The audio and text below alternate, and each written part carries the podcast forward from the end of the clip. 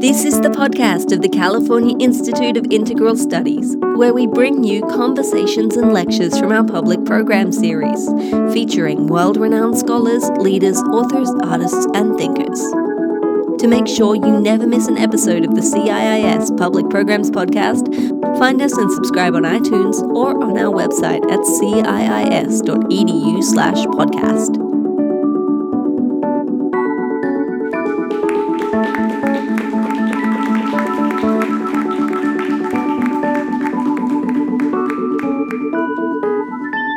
What I'm going to try to do tonight is to actually answer the topic and the question that is implied in the topic.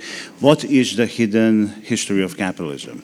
And how do we think about capitalism? And how do we think about capitalism in a way that is slightly, well, let's just say unusual?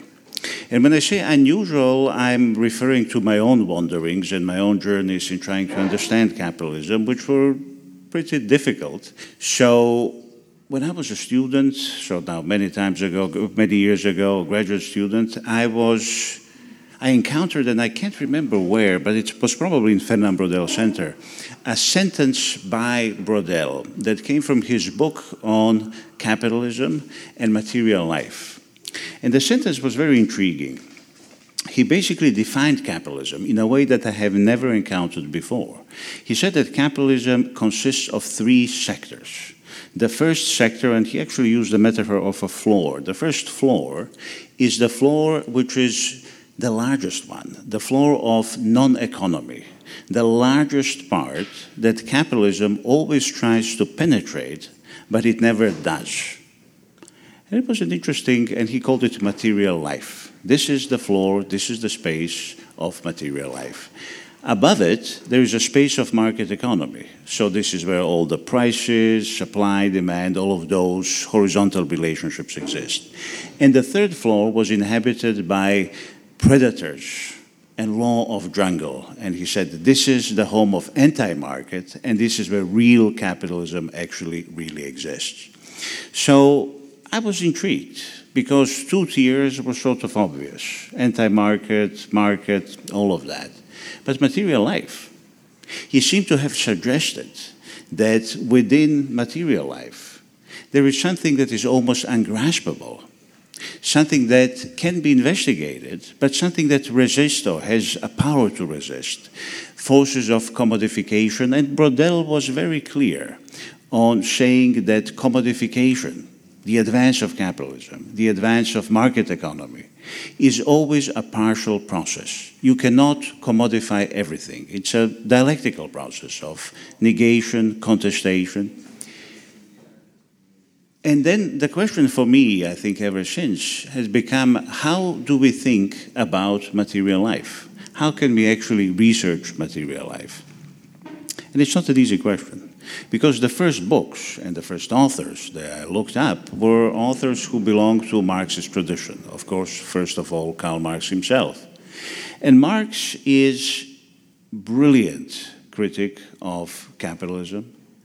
Marx is indispensable when we are thinking about labor, about class struggle, about different forms that capitalism recovers or goes into situations of crisis. But Marx is not very helpful when we think about problems of cooperation and material life. Because material life, the way that Braudel presented it, is a space of cooperation. It's a space that somehow escapes the logic of capitalism and the logic of law of value. So Marx, and we can hardly fault Marx for this because this was not part of his intellectual project.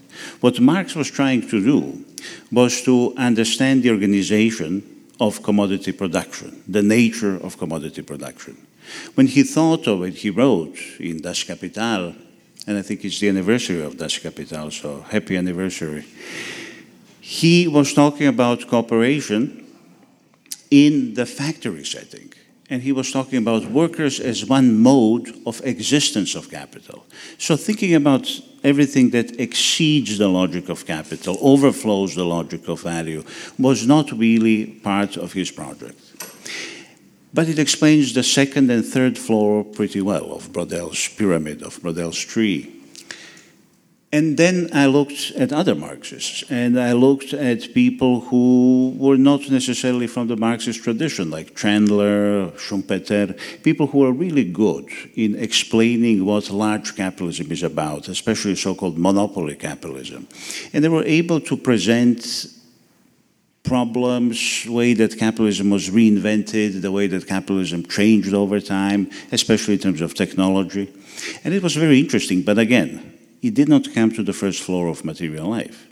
And then finally, perhaps the most intriguing Marxist tradition, one that begins with Rosa Luxemburg and then goes on to Paul Sweezy, Baran, uh, Immanuel Wallerstein, Samir Amin, and many others. Uh, these are the people who are thinking about uneven world economy, about relationships within world economy that are uneven, and relationships that are not only commodity production but relationships that are also part of capitalism because they participate in the capitalist world market. And they were thinking about places like Latin America, Africa, and others, and making a very compelling case that these places are also part of the capitalist civilization. The problem, again, they were not talking about material life. So I had to look at very unusual sources, and I looked at first at a Russian geographer by the name of Pyotr or Peter Kropotkin. I don't know how many of you are familiar with Kropotkin, but he's uh, where I am from, uh, socialist Yugoslavia. He was a household name. He was not exactly the most popular thinker because it was a socialist Marxist country, but he was fairly well known, and especially for the book that he wrote in 1902, which was called Mutual Aid: A Factor in uh, Evolution. And basically, what he did in this book was to say that it is really not competition, it is not struggle that defines evolution. It is something else. It is this intriguing notion of mutual aid, which Kropotkin himself borrowed from people in Japan.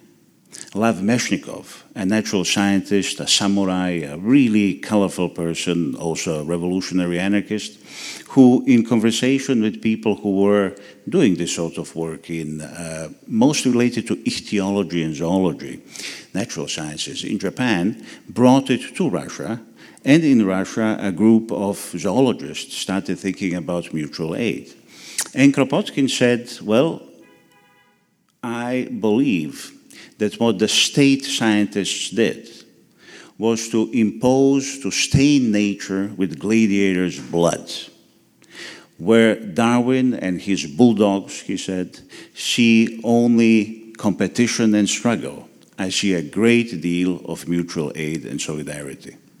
And it was a really interesting thing to read. So, one of this, and I'm going to share this with you, this is part of mutual aid if we ask nature who are the fittest, those who are continually at war with each other, or those who support one another, we at once see that those animals which acquire habits of mutual aid are undoubtedly the fittest. They have more chances to survive, and they attain in their respective classes the highest development of intelligence and bodily organization. Now, the great innovation of Kropotkin was not to come up or to invent the concept of mutual aid. His contribution was to translate the concept into human history and to reinterpret the history of humanity as a history between mutual aid or institutions of mutual aid and institutions of possessive individualism. So, from the very beginning, he said, from clans, from protostates, states, from all forms of social formations, you had impositions, social impositions, and organization being imposed from above onto the society. But at the same time, you had organizations from below being reorganized around the principles of mutual aid. And he followed it further, and he said, well, capitalism and the state, when you think about it, they're really nothing but a departure from a natural tendency of humanity towards mutual aid, which is not solidarity. It's something much more serious, he said, it's much more developed than solidarity itself. Mutual aid, he said, is something that is the fundamental tenet of human achievement, of every human, significant human achievement, even those, and maybe especially those, that are contributed to capitalism. There would be no society, he said, without relationships of mutual aid. And he went on to follow this instinct, and he said, well, if states and capitalism have developed by crushing cooperative solidarities as they did, they were not entirely successful.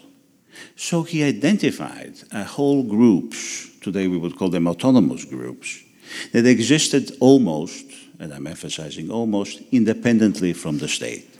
And he called those groups vibrant interstices. These vibrant interstices, he wrote, are blocks of stateless blocks of a future society. And I was completely transfixed because I had something to work with. I had this idea and notion not only of mutual aid, but of vibrant interstices in which people, so spatially organized situations, in which people live somewhat autonomously, lives that are not delinked, but in any case not completely dominated by the logic of the state and the logic of the market. And that was remarkable. So I followed him further, and I followed the reception that his idea, concept of mutual aid, had in the conversations of the day, 90, or in the early 20th century. And what mutual aid suggested was that we should not think about capitalism or communism or individualism as total systems. Mutual aid suggests that really there is no such thing as a total system. Every system is compromised by the existence of autonomous enclaves where people have somewhat independent relationship to their work, to their labor, and to their life and leisure. And he said, we are making a mistake we are always interpreting past or present in terms of the past. We need to think differently. We need to think about a society using different idea of the future. We are thinking about a society and a movement of history, moving from one total block to another, from slavery to feudalism, from feudalism to capitalism, from capitalism to communism. No, let's not think in these total conceptual blocks. If we don't do that, we are actually able to see something quite remarkable, and that is that communism, which we call mutual aid, is already here. And which was, again, another remarkable insight. Wherever you look, and he said, socialist aspirations are already here with us. Socialism, communism, is imminent in the society. And that to me was something that led me to another thinker who was at the same time developing a very similar concept, completely, as far as I know at least, uh, unrelated to Kropotkin. And that is the founder and father of French anthropology, Marcel Mauss. Now, I assume that most of you have heard about the book The Gift. And it was written in 1925. It's, I consider it to be the most successful refutation of the ideas behind economist, economistic theory or economism. But it was written because Marcel Mauss, this very unusual man, amateur boxer, uh, polyglot, somebody who spoke 12 languages, somebody who always had a book to write. He had five books, out of which I don't think he finished a single one, but wrote a string of innovative essays that created social theories and single handedly almost created French anthropology. He was the nephew of Durkheim, founder of the sociology as a discipline. And he was a member of the chosen member of the group of French intellectuals who were in those days defining disciplines of social science that we will have today. He was assigned to study religion, but he ended up studying something else, which were gift economies. And because he was also a revolutionary socialist of cooperatives, cooperativist persuasion, he was interested in what Bolsheviks were doing 100 years ago. Happy another anniversary of the Russian Revolution. And he decided that as excited he is to see a socialist experiment realized in a whole country, he is also completely terrified by what he saw as cynicism of the Bolsheviks And he said this is really only a rational calculus of the market, slightly transposed onto the society. It was an interesting critique in those period of the Bolshevik experiment. And then when he showed that in 1921 the new economic policy of Lenin did not really work and the early attempts to abolish commerce did not work, Marcel Mauss decided to write a book that's going to explain, gather, organize his ethnographic research, and actually try to see what market really is. And he wrote The Gift, which is a complete refutation of most of the things that even today we take for granted. The idea that we exist in order to accumulate, the idea that everybody is a homo economicus, who is only accumulating things for pleasure, for utility. That, he said, Mauss, never really existed in any society, including the Western society.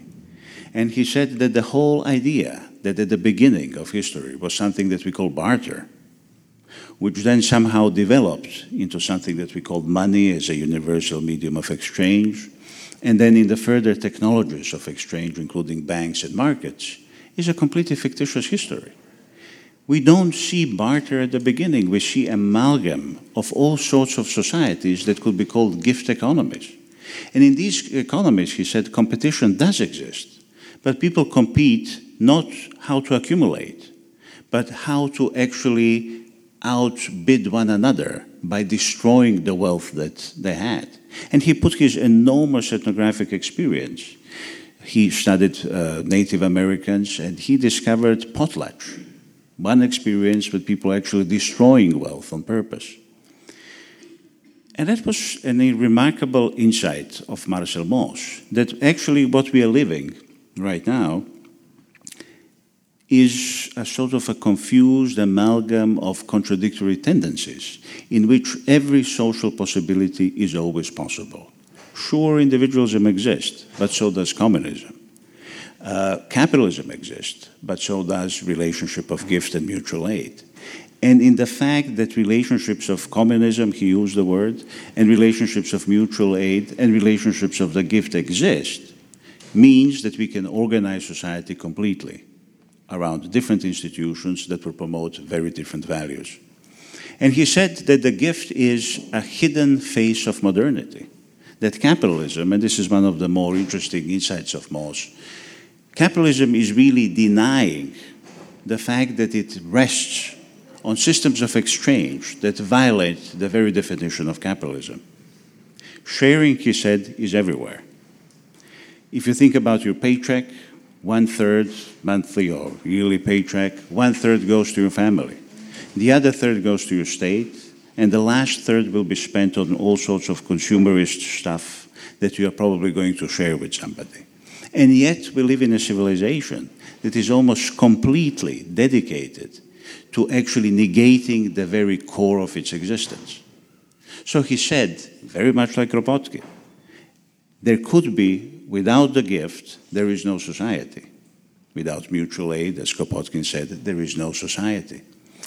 And it seemed to me that what both Christian theologians, professionally trained economists in, say, USF, and social theorists had in common was a sort of a conspiracy to deny the possibility of generosity and kindness in human interactions. Whenever I would go, at least in the 90s, to a conference, you had people in social theory who were saying that gift is impossible. Even the best of them, Pierre Bourdieu. Gift is impossible. Behind it, there is some selfish calculation. And what we really need to do is to understand the nature of that selfish strategy. If you give and experience pleasure, it must be that this is not really giving. And Marcel Mauss wrote exactly against this perverse logic by saying that giving and self interest are not opposed. And he said self interest actually can't even be translated in most of world's languages. The whole idea of the traditional gift was really to further both mutual interest, your own personal interest, and concern for the other. So Marcel Mauss ended up saying something that many people thought was very naive which is communism, if you look carefully, is everywhere. But I think that he was right. And I think that Kropotkin was saying at the same time saying a very similar thing.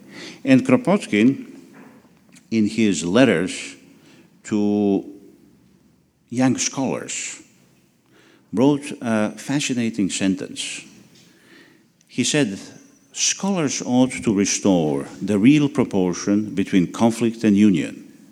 They're bound to enter a minute analysis of the thousands of facts and faint indications accidentally preserved in the relics of the past, to interpret them with the aid of contemporary ethnology.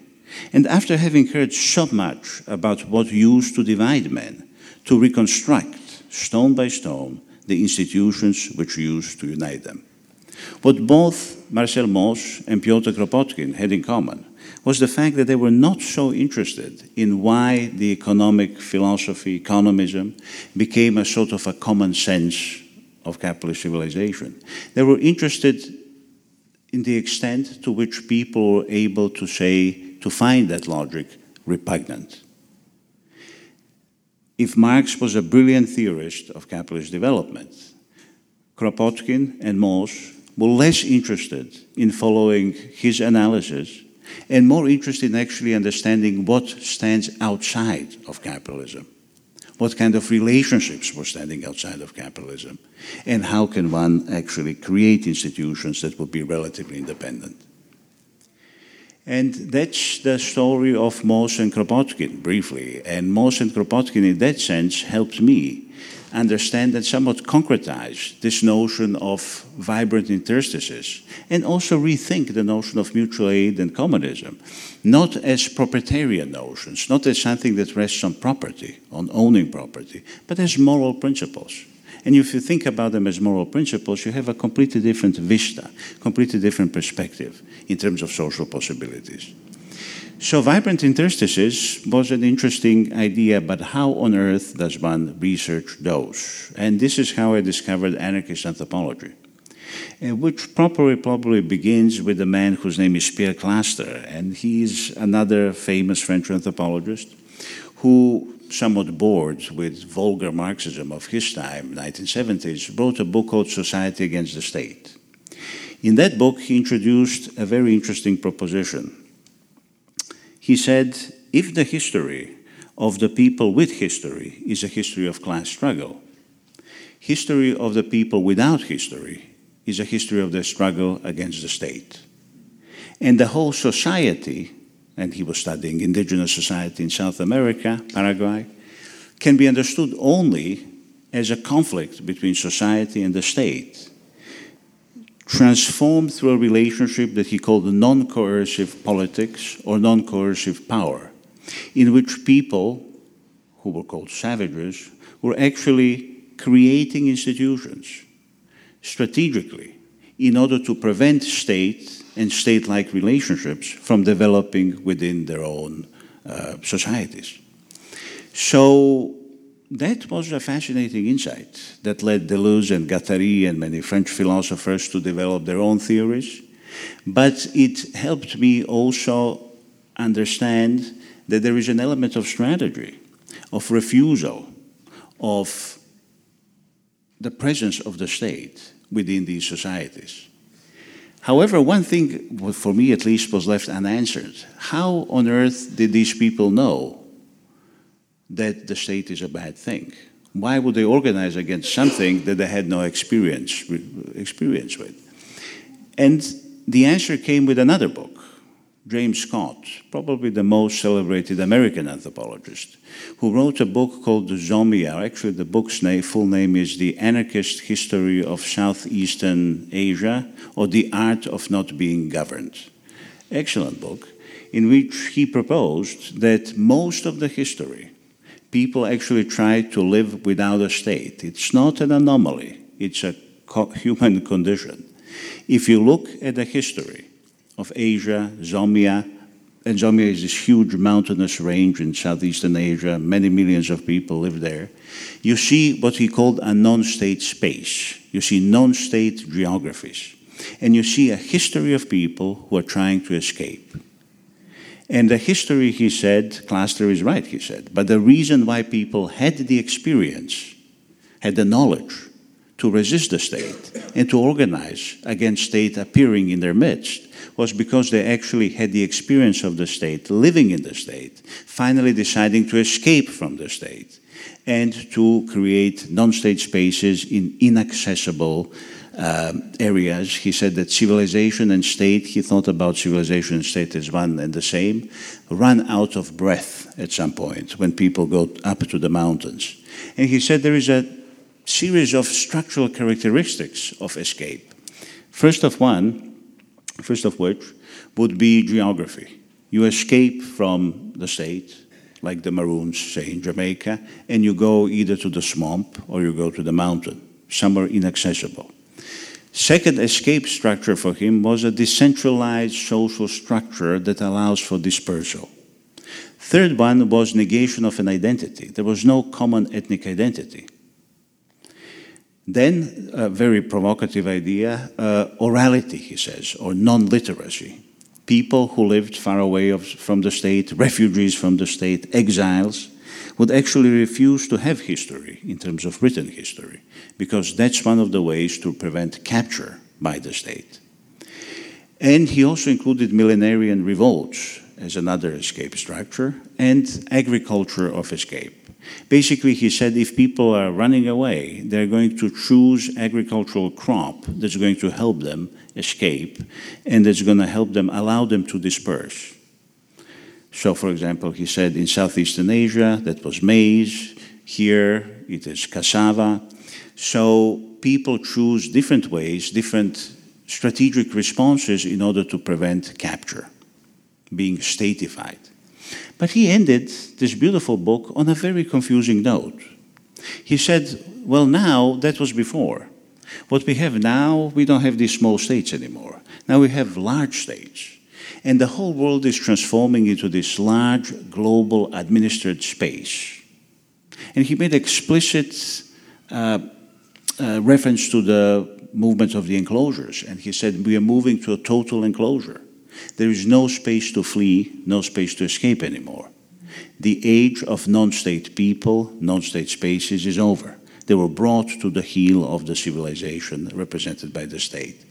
And I said, How on earth such a beautiful book can have such a terribly pessimistic ending? So I looked elsewhere, and I discovered in South America, in uh, actually in Uruguay, there was a theorist, sociologist, journalist by the name of Raul Zibechi. He wrote two books published here by AK Press. Dispersing Power is probably a better known one. The other is called Territories in Resistance, in which he actually spoke about contemporary non state spaces. He said, Yes, such a thing exists. Come here to Latin America and you will see a flight of capital, followed by the flight of people from the capitalist relationships. You will see a new urban formations, houses, that are completely economic enterprises that are almost, not almost, in his words, completely independent from the rhythms of state, capitalism, and they are outside of capitalist civilization. And if you go to El Alto, he said, in Bolivia, you will see 70% of people involved in informal economy, not having almost any relationship with the world of formal labor. That was some fascinating statistics. And he went on to explore this in very compelling and convincing detail. But there were some things that were still, for me at least, missing in both Scott and Zibechi. One thing that I think both of them missed, but especially Scott, was the idea of historical capitalism. You cannot do away with Marx. Marcel Mauss and Peter Kropotkin were trying to understand society from a perspective of an institution that does not, or institutions plural, contribute to the reproduction of hierarchy, power, and domination. What Marx was trying to do was to remind us that every institution does participate in the reproduction of a totality that is hierarchical, that is, in some way, related to exploitation and domination. If you are going to be a serious social scientist who is thinking about these things somewhat seriously, you have to do both of those things you have to think how some situations, people, spaces escape the logic of capital. And you have to see how, some of them, most of them, don't. And refusing to even acknowledge the existence of capitalism, even even a single footnote, I think made Scott's analysis in this beautiful book uh, very problematic. In his analysis of the state, he's talking about a state that is small and then it becomes bigger and he completely misses the whole transformation of the state system and formation of the interstate system in 16th and 17th century, which can be understood only in relationship to the emerging capitalist civilization.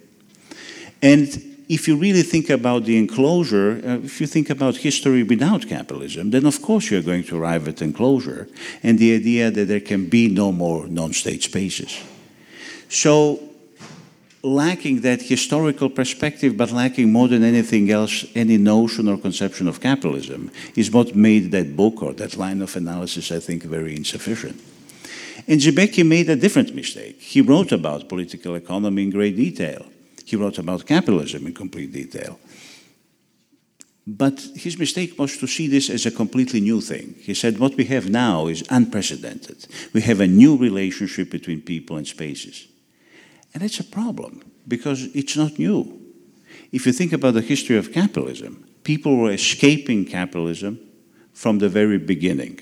From the 16th century onwards, people actually escaping, refusing, creating all sorts of situations that were relatively autonomous from capitalism, creating vibrant interstices that Kropotkin was talking about, where relationships of gift economy that Marcel Mauss was describing were prevalent. Now we are thinking about pirates, not the nicest people, but still people who organize a ship in a particular way They actually can be called democratic. We are talking about maroons, not always the nicest of people, but again, people who are able to organize or self organize, safe spaces that are at the very edges of capitalism. We are talking about the Cossacks, and this was one of the cases that I researched a lot people who started as a non-state people, refugees from the state, and who made a deal with the Russian state to protect the borders of Russia, unwillingly, unwittingly contributing to the formation of Russian state and eventually falling prey to the Russia, capitalist Russia, in 17th and 18th century. So we are talking about many, many Comanche in the United States, many interesting examples and many interesting groups of people, always escaping capitalism from the very beginning. But in order to understand this, in order to have a good grasp of this, we need to have some kind of theoretical grasp of capitalism. And we cannot wish it away. And that idea of capitalism is the idea of capitalism that is historical, capitalism as a system, as a historical system. And this is where I got another help, another push from Fernand Braudel, who writes and he says something like, and it was an interesting idea. I, I think I found it in a footnote. There are always black holes in the world economy. And these black holes are these spaces that are almost partially, almost completely outside of commercial exchange. They're independent. They are black holes in capitalist accumulation. They are almost always in inaccessible places. Their existence, he said, is fleeting. And people, researchers who would like to study these black holes in the world economy, are bound to be disappointed because there's not enough evidence. It's like an underwater expedition. And I was, I like swimming, it was a nice challenge to actually connect this whole conversation about non-state spaces to this idea of black holes in world economy. That allowed me to make a bridge between non-state spaces that were analyzed outside or without any relationship to capitalism and black holes that are somehow outside, at least partially so, from the processes of capitalism and world economy. And it was immensely helpful. And another element in that conceptual map, of course, was the idea of mutual aid in the gift. So I thought the other part of that sentence was also interesting. He said black holes in the world economy, and then he said black holes in the world time. And then I started thinking about capitalism and came closer to what might be called hidden history of capitalism by actually saying, okay, we have to understand economy in a broader sense. We have to use mutual aid and relationships of mutual aid in order to rethink what economy means. Because when Kropotkin was writing about mutual aid, he was saying that mutual aid is not only a key for survival, it's also a key for pleasurable life. It is about, he said, production of community. And that was another intriguing thing. So I came to think of economy in a slightly different way than most economists and even most Marxists, with the exception of feminist Marxists, think about economy. And I think that one of the greatest misfortunes that we're allowed to be convinced by the people who teach in business schools and economic departments is this idea that economy is about production, and production is about commodities, services, material objects. And I think that what we need to do is to rethink using mutual aid, rethink this notion and say that economy is actually something much broader. Economy is a production of people, human communities, nature, intersubjective relations, collective joy. In a sense, we can even say that development, what economists and sociologists call development, could be actually described as the replacement of collective joy with commodity production. Economy should be then redefined and brought back to where it was before the advent of capitalism. That whole notion of value, and that's where anthropologist David Graeber was very useful to my own project, should be reconsidered. And we should think about that whenever we move to the edges of capitalism, the center of economy is moving from the production of commodities to the production of communities, communal relations, uh, and collective joy. And to me, that idea of economy and that idea of thinking about economy was tremendously liberating. And of course, this wasn't anything that I came up with on my own. Uh, I definitely wasn't the first one to stumble upon it, so to speak. I discovered another anthropologist whose name was Victor Terry Turner, who wrote that to understand economy in its widest sense, one would do better to start from Marx and Engels' programmatic anthropological definition of production in their German ideology, in which production is said to comprehend not means of subsistence, but of human beings and families, social relations of cooperation, and new needs as well. Commodity production narrows the range of activities that count as productive to those that form part of the economy that produce exchange value, while separating the other forms of productive activity from production and a fortiori from those considered to be producers. Also, a sociologist by the name of Dennis O'Hearn wrote clearly, economy, in its broader definition, involves time, effort, and commitment. Effort is connected to commitment, since intensity, creativity, attention to detail, and quality are all impacted by alienation and force as well as by positive forces like solidarity, empathy, and hope. When one brings time into the equation, an interesting result emerges. Workers struggle to reduce the working day when effort is regulated by a boss and it's tied to wages. Yet effort is intensified and time lengthened when it is regulated by interest, creativity, and solidarity. Development has a vast impact on the allocation of time during the day, combined with the degree to which work and life are separated, which goes to the heart of how we define the economy under capitalism. And it fundamentally changes not just how we spend our working day, but how we spend our whole day. And interestingly, Kropotkin was already thinking about this. Kropotkin in Mutual Aid has one one part that is one sentence that I always found completely fascinating and that most people usually avoided to comment on, which is the one when he says that there is no real, or there should be, and in the natural world there isn't, a distinction between work and play. And he writes, We know at the present time that all animals, beginning with the ants, going on to the birds, and ending with the highest mammals, are fond of plays, wrestling, running after each other, trying to capture each other, teasing each other, and so on.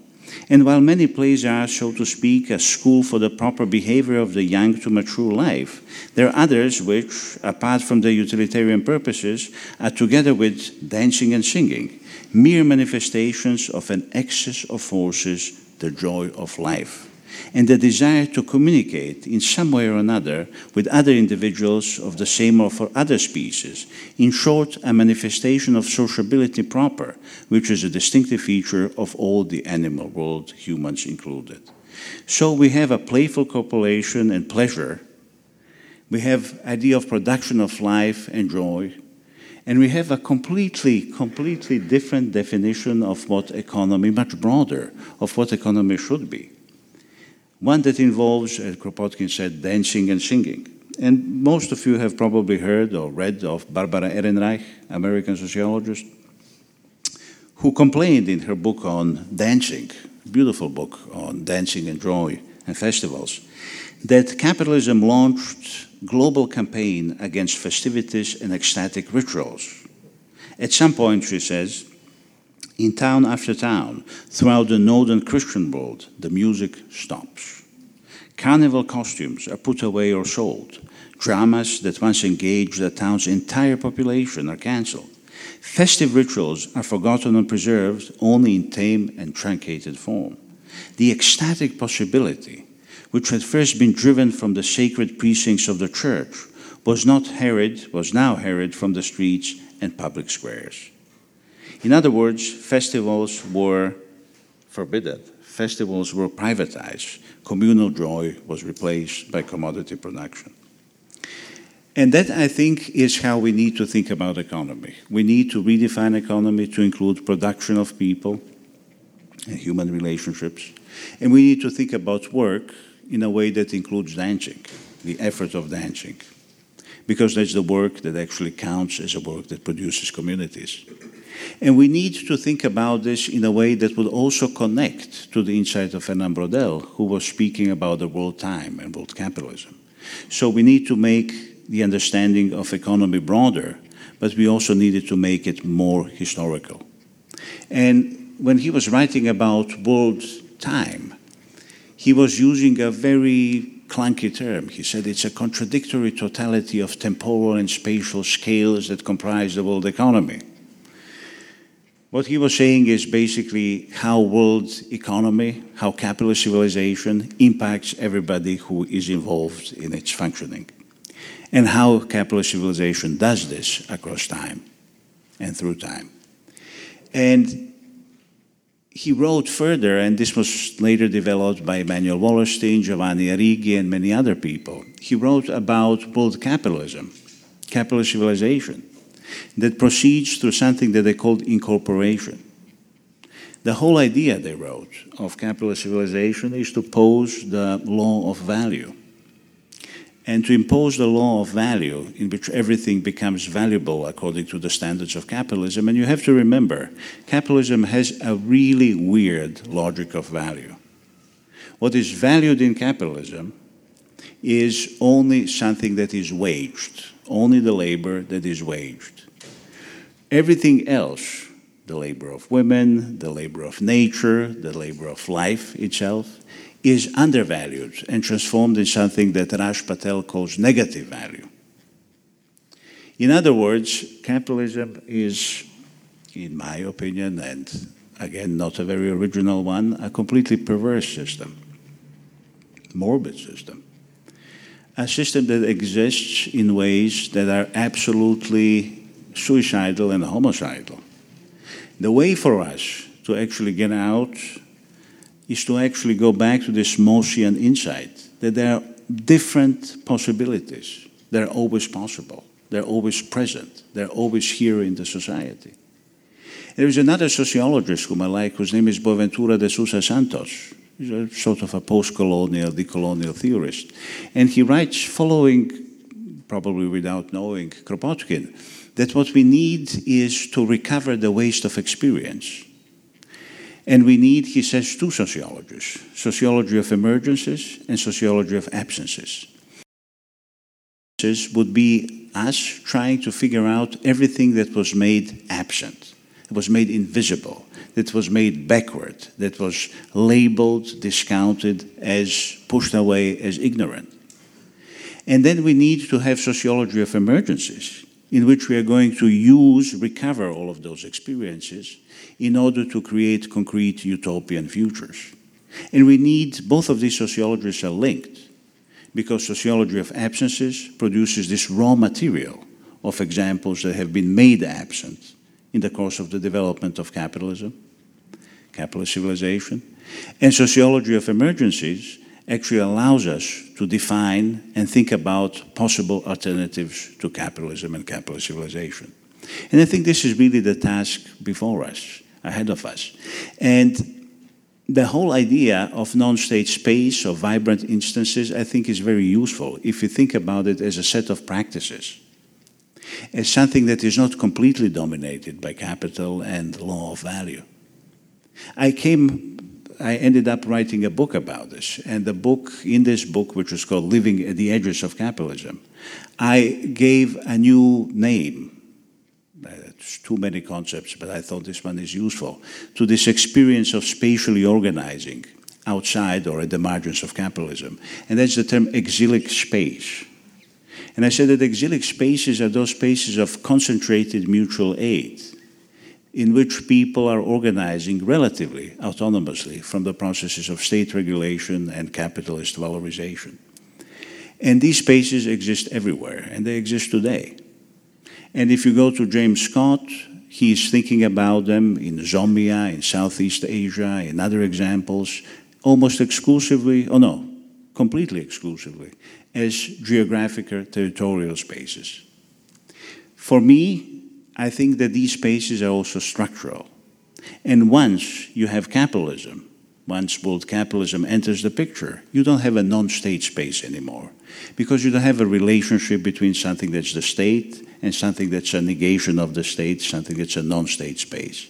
You have a relationship between totality of the system of domination that I would call historical capitalism, a network of economic power, of political power, of social relations of domination, of particular way of organizing nature, organized around the unity of global and local.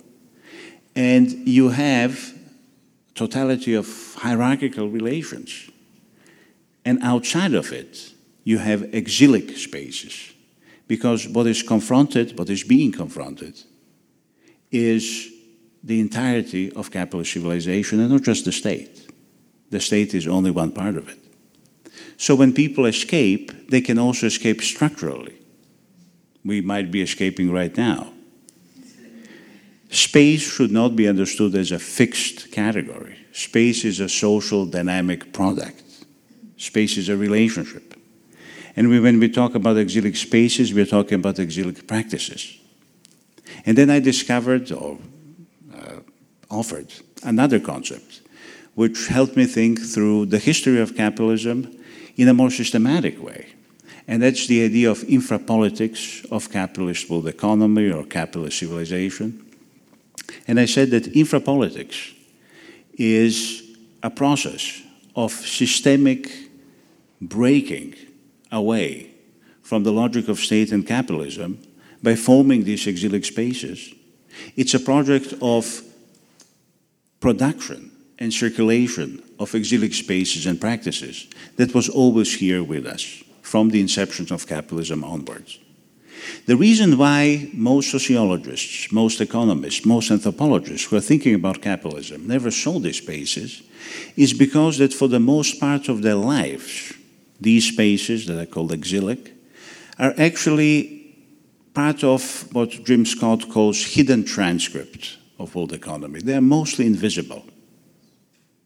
However, in some moments, and this is where world time as a concept becomes very useful, in times of cyclical downturns, restructuring of economic systems. They become part of the public transcript and they're transformed. So if you think about the most interesting example, because it's so much, it's written about and almost everybody in this room, I'm sure, know about this. If you think about the Zapatistas in southern Mexico, you have an exilic space. You have a relatively autonomous space, self organized, which is transformed into an obstacle of capital accumulation in Mexico and that part of the world in relation to a trade agreement called NAFTA, 1994, when the Zapatista actually came into existence. So the interesting thing about this is for me to think about exilic spaces as products of specific form of incorporation into capitalist world economy. As capitalism invades a particular territory, it does the first task.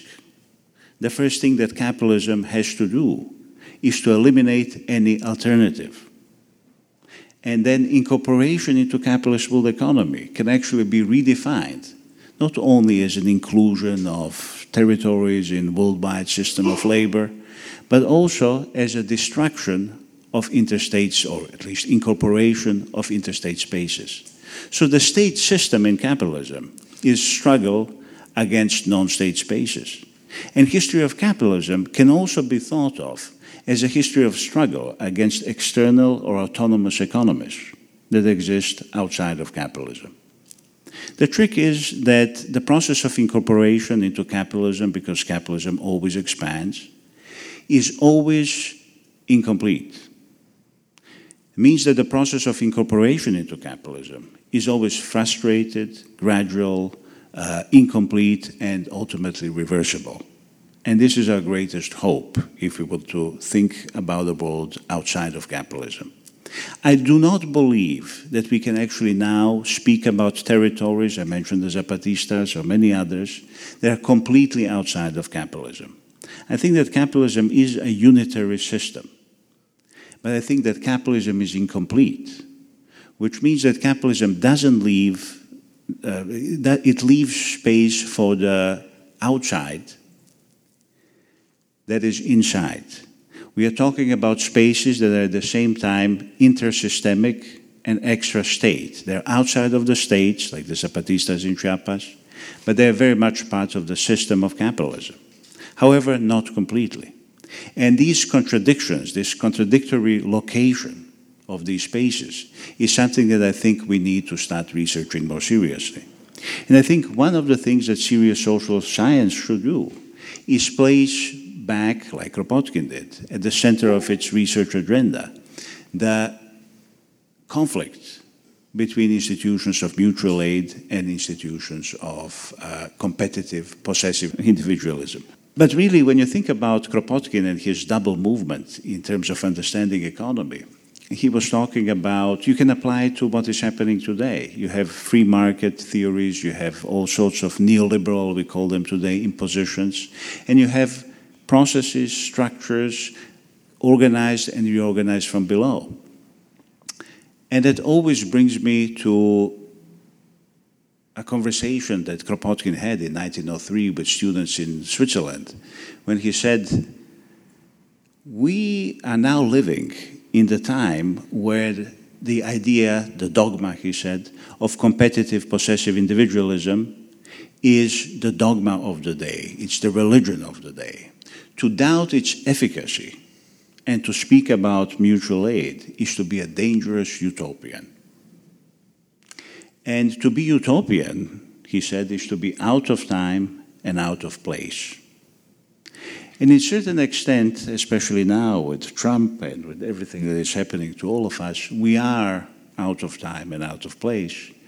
And there is a particular urgency to try to understand the possibilities and alternatives that, as Marcel Mauss argued, are always possible to transform those institutions into dominant institutions and to organize in such a way, I would say, revolutionary way, so we can overthrow capitalism and create a just, a more noble, more dignified, more pleasurable society. So, thank you.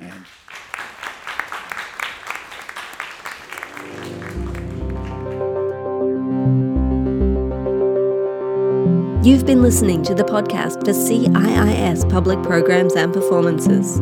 Audio production was supervised by Lyle Barrere at Desired Effect. If you liked what you heard, you can subscribe on iTunes or visit our website ciis.edu slash podcast.